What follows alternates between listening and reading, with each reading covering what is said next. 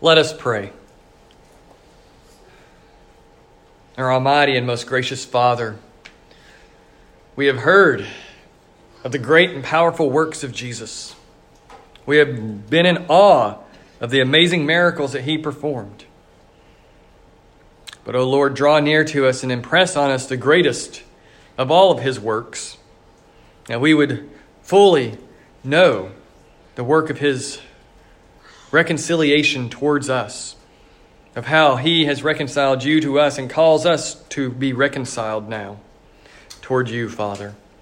Draw out of us faith and repentance, that we would evermore be changed and evermore be drawn to you, Father, through Jesus Christ our Lord. Amen. Amen.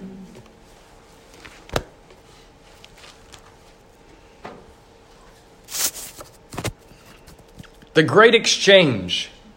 That's what Martin Luther called verse 21 of 2 Corinthians 5. The Great Exchange. For our sake he made him to be sin who knew no sin, so that in him we might become the righteousness of God.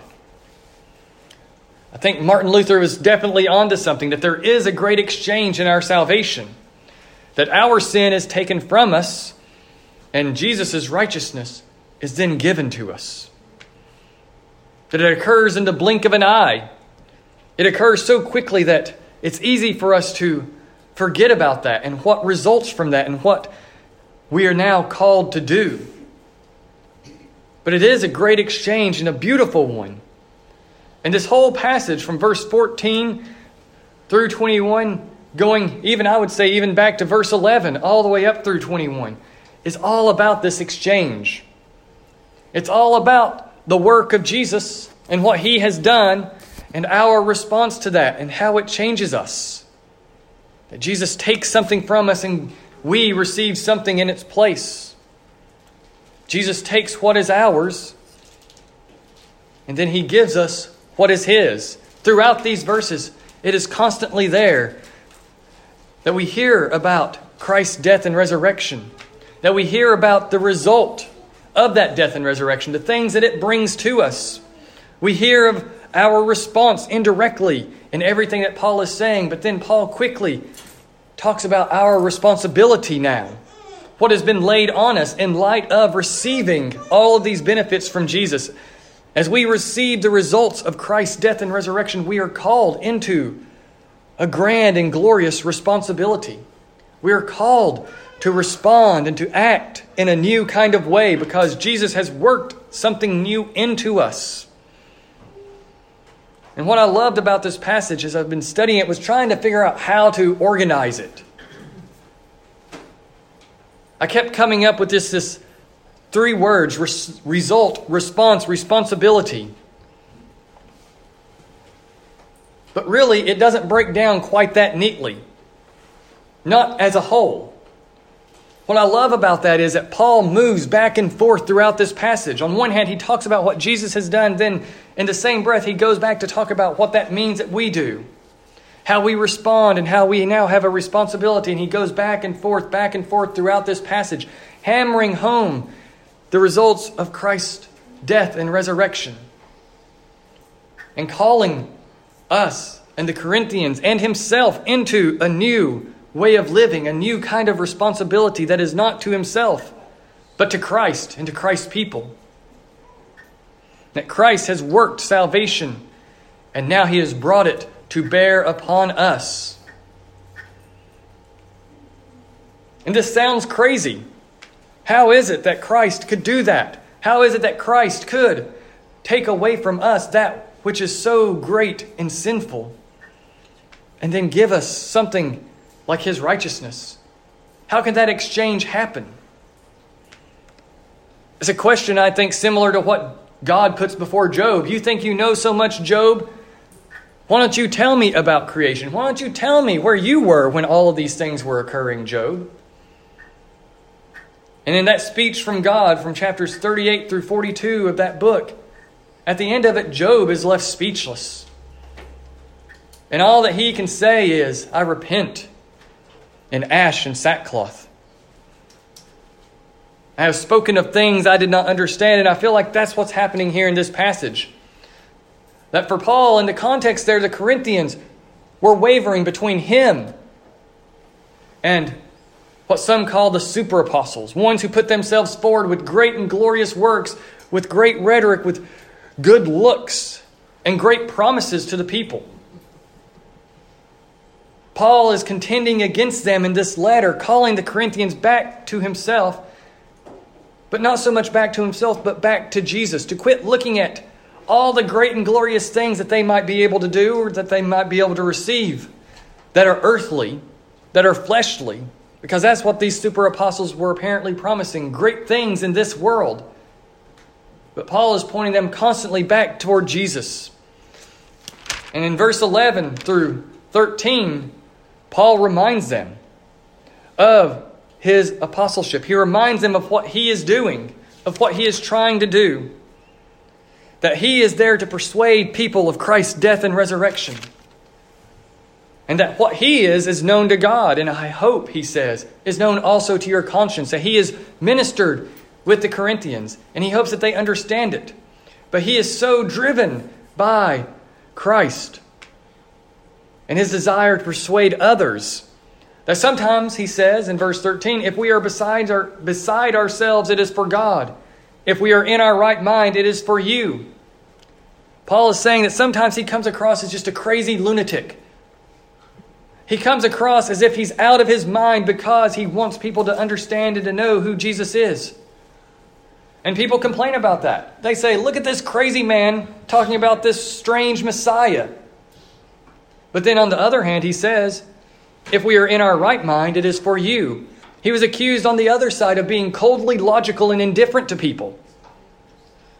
He was accused of being so rational and so rhetorical that people refused to believe him. They refused to receive him. But he reminds the Corinthians on one hand, he does this for God, and on the other, he does it for them because he wants them to know Jesus. And that leads us to our first verse for this day, that little bit of introduction there. For the love of Christ controls us. The love of Christ controls us. And what is this love of Christ that we hear about here? Greek is funny because sometimes you can translate things differently depending on the context. And in this, there are some who would like to translate it as our love for Christ controls us. I haven't seen how that works in the rest of this passage because Paul isn't talking about his love for Jesus anywhere. He is constantly talking about the love of Jesus for him. And that it is the love of Christ for us that controls us. It is Christ's love poured out upon us that draws us, that drives us forward. As Paul then will go on to say, that that love controls us. It leads and guides. It reshapes and pushes us forward. It holds us all together and keeps us moving forward. It keeps pushing us forward. That's what Paul means when he says that the love of Christ, this love from Christ, controls us. That it is the guiding principle in our lives. It is pushing us forward constantly, closer and closer to Jesus, and pushing us out more and more into the world to make Jesus known. It is the guardrails that drives us forward in this life. And that's a good thing. It's a good thing that Christ's love controls us, that it drives us. And it's a good thing that it is not my love for Christ that controls me. For if it was my love, I know what my love is like. My love is fickle, it is indifferent, it waxes and it wanes. And if I depended on my love for Christ to drive me, well, I wouldn't be driving anywhere very quickly. I would be stuck in a rut. I wouldn't get anywhere. But however, it is Christ's love for us that drives us, that controls us, that makes us move forward. It pushes us to love Christ, yes. It draws out of us a love for Christ. But it is the love from Christ that pushes us to act as Christ acted toward this world. It controls all of our actions toward all of those around us. And as I said, it's appropriate that it is the love of Christ that controls us because if Christ's love doesn't control us, then it will be our sin that controls us, our selfishness, our self centeredness, our own self righteousness. That will become the guiding principle of our life without the love from Christ controlling us. We'll be led by sin, we'll be led away from Christ. And that's not what St. Paul wants for himself or the Corinthians. He wants them to know that it is Christ's love that controls them. It is not their love for Christ or even their love for themselves that controls them. It is the love from Christ that should be in charge, that should be guiding me. And it is. Without it, I will become what I once was a self absorbed, self centered sinner who is only concerned with what others can do for me and fulfilling whatever desires come into my range of sight. That is what it is to be outside of the love that comes from Christ and its controlling action in our lives. Without the love of Christ for the sinner, we are trapped in the condition of sin and being controlled by that sin. We become and remain enslaved to that sin. And so, the love of Christ controls St. Paul. It drives him to make Jesus known. And if you don't like that idea of being controlled by love, then learn to live without love because all love puts constraints on our behavior. All love puts constraints and controls on our actions. Even human love does that. If, our, if we're willing to accept human love putting a constraint on our behavior, then why is it that we scoff and chafe so badly at God's love, at the love of Christ Himself putting constraints on us and guiding us and controlling us? We should quickly just fall down and receive that love that controls us and let it move us forward. And why has Paul concluded this? Well, because Christ has died for all, therefore all have mysteriously died. All have died in the death of Christ. And he died for all that those who live might no longer live for themselves, but for him who for their sake died and was raised. Here, as I said, is that result of Christ's work leading to a responsibility for his people, moving right back into the result of Christ's work and what he has done. Christ has died that those who live might no longer live for themselves. The work of Christ is that he died and all died, and that's the result.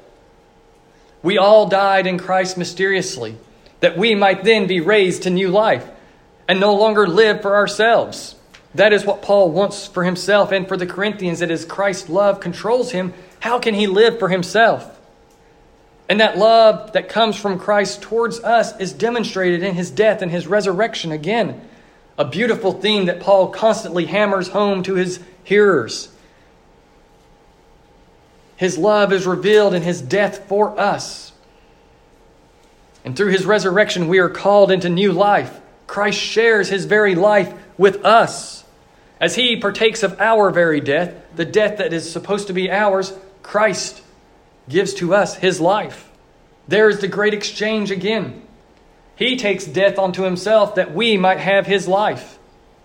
He receives new life and pours more and more life into us over and over and over again, raising us constantly back into that new place that he has called us to be. And now we can no longer regard anyone according to the flesh, according to the ways of this world, Paul says. Even if he did once regard Christ according to the flesh, he can't do it any longer because he has been laid hold of by the love of Christ, by this love that is poured out on him, that comes to him, that changes him. And what is yet again another result of Christ's death and resurrection? That if anyone is in Christ, he is a new creation. The old has passed away, the new has come. And all of this is from God, who through Christ reconciled us to himself. If we are in Christ, we become a new creation. We have the Spirit poured into us. We have the Spirit changing us, renewing our hearts and our minds, renewing our behavior, renewing every aspect of who we are. Christ has died and been raised and brought about the work of new creation in us. Everything is changed, and we have been made new. Paul puts it slightly differently in Galatians. A familiar verse to all of us, I'm sure. I have been crucified with Christ, and it is no longer I who live, but Christ who lives in me. And the life that I live in the flesh, and I am and I say that is physically is what Paul means. I live by faith in the Son of God who loved me and gave himself for me. We are crucified with Christ. And it is not us who live anymore, but Christ who lives in us. That is what makes us a new creation. That's what makes us new. That's what drives the old away and brings about the new. He changes us, He gives us Himself. He takes the old from us and gives us the new. Again, the great exchange coming out right there. Christ taking something from us and giving us something we didn't have. He takes our old man and puts him to death on the cross to give us the new man, which is himself in us, and raises us in beautiful and glorious life, that we might live before him joyfully in all that he has done. And he continually calls us into this new creation. He calls us back to himself over and over and over again because he is taking everything of the old away from us. And when we wander and stray into that oldness, he draws us back to himself and reminds us that we are a new creation, that we are called into that new kind of being, that new kind of life. And all of it is from God, who through Christ reconciled us to himself and gave us the ministry of reconciliation. Christ reconciled us to himself. God reconciled us to himself through Christ, his Son. To be reconciled is to be brought back into right relation, to have that which blocked the way, that which was keeping us from him, or keeping God from us, removed. And what was that thing that stood between God and us? It was our sin. It was our waywardness sin itself that taints all of the cosmos stood between us and the love of God and the mercy and the goodness and the joy of our Creator. But God the Father, through Christ, reconciled us to Himself by taking that which stood between us and Himself. God took the sin that stood between Him and us and placed it on Christ to dispose of it, to get rid of it, to remove it from His sight so that we could then receive forgiveness, that we could receive the fullness of salvation, that we could receive righteousness itself. And Paul says that through that reconciliation, he and his co workers have been given a ministry of reconciliation. That is, Christ in Christ, God was reconciling the world to himself, not counting their trespasses against them, and entrusting to us the message of reconciliation. Therefore, we are ambassadors of Christ, God making his appeal through us. We implore you on behalf of Christ, be reconciled to God. In Christ, God was reconciling the world to himself. And here Paul defines that reconciliation, not counting their trespasses against them, not counting their waywardness, not counting their sinfulness, not counting all the times that they fall off the correct path and into the jungle and the woods all around them. He doesn't count those trespasses against them anymore in Christ. And because that is no longer being counted, Paul cries out, Be reconciled to God. Return to a correct relation toward God. Return to this Father who has taken away everything that stood in the way. Be reconciled to God because He has reconciled Himself to you. There is nothing standing in your way, there is nothing that should keep you from Him. So turn and be reconciled. Turn and rejoice in the salvation that has been given to us. And now Paul wraps up this chapter with that beautiful concluding verse that is the epitome of the great exchange for our sake. God made Jesus to be sin who knew no sin, so that in Jesus we might become the righteousness of God. Again, taking that which is ours and putting it on Jesus, and taking that which is truly Jesus's and giving it to us. That is the great exchange that is throughout this passage. We are nothing but sin, sinners. We do nothing but sin in and of ourselves, but all of that was placed on Jesus. Jesus, who was not a sinner, who knew no sin in himself, is made the sin bearer for our sake. He carries our sins upon the cross and endures God's righteous response to that sin for our sake. He endures judgment for our sake. He does all of that so that in Him we might become the righteousness of God. We might have the righteousness of God worked into us, that we would walk in faith, that we would walk according to the law of God in you, that we would walk in light of what God has done for us in Jesus, that all of our sin is dealt with and thrown to the cross.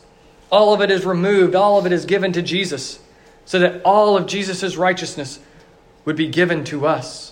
Amen. That we would receive righteousness from God, and not just any kind of righteousness, but the very holiness and righteousness of God Himself would be placed on us and in us through the Holy Spirit, renewing and working in us, making us that new creation, and calling us, as He called Paul, to cry out, Be reconciled to God, for God has reconciled the world to himself. God has taken that which stands between himself and you and has put it on the cross of Christ. Forgiveness is there to be freely received now because of the work of Jesus for us. That is the message of reconciliation that God took our sin and gave it to Christ. And then he takes Christ's righteousness and gives it to us. And we are changed. We are made new. We no longer live for ourselves. And the love from Christ controls and guides and lays hold of us in everything that we do. It's all been taken to the cross for our sake. And now we respond to all of that. We have a responsibility to make this known to others. Now, we don't all go out and act like Paul. We don't go out and travel all over the world telling people about Jesus. Some are called to do that. Others are called to live out their vocations in small ways, making Jesus known in each aspect of their lives, in each relationship that they are a part of. In each job that they have, we make Jesus known by our words and our actions. We make Jesus known through his love controlling us. That we don't view others according to the flesh, according to worldly ways, but we extend to them the forgiveness of Jesus. We extend to them and call them into that forgiveness, that they would know reconciliation with God. We raise our children, we make our friends, we work with our coworkers, and we live Christian lives in those areas. When we sin, we confess that sin before others. When we make mistakes, we own our mistakes. Because that is what we do as believers. We own what we do wrong because that is what salvation does to us. We can't come into salvation saying that our sins aren't sins because then we have nothing to be forgiven of. And so, if we are Christians, we own our sins. We confess and repent and turn from them. And that has to be shown in our daily lives too. That comes out in our daily lives by our actions around the people that we know. If we screw up, we admit it, we own it, we don't try to cover it up. There's no need to do that anymore. We can confess when we've been wrong before others. And we can bring forgiveness into that situation. We can seek reconciliation with everyone now because we have been reconciled to God and we have known that forgiveness and that joy. And it all rests on the love of Christ controlling us. It rests in that new creation being made in us, and it rests on Christ taking our sin and giving us his righteousness. It rests in the great exchange of what God has done in Christ for us. And we respond with joy, we respond with hope. We respond with faith and trust and rest in that work being applied to us through our baptisms. We rest in it being applied to us through the work of the Holy Spirit in us. We rest in it being applied to us as we respond in faith and confess and repent every day.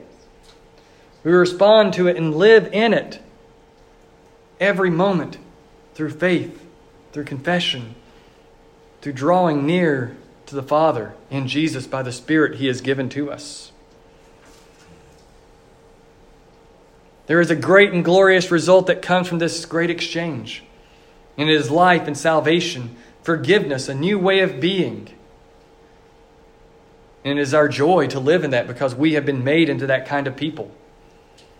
We've been made into the kind of people who follow Jesus, who receive his righteousness and release our sin to him, who receive reconciliation and forgiveness that we would then live in that relation again. And we go out in our daily lives and our vocations and live according to that new way of being, not for ourselves, but for others, but for Jesus, because he died and was raised and has made us new and taken from us our sin and given to us forgiveness, life, and salvation and righteousness, all because of his great and glorious love that leads and guides us now. In the name of the Father, and the Son, and the Holy Spirit. Amen. Amen.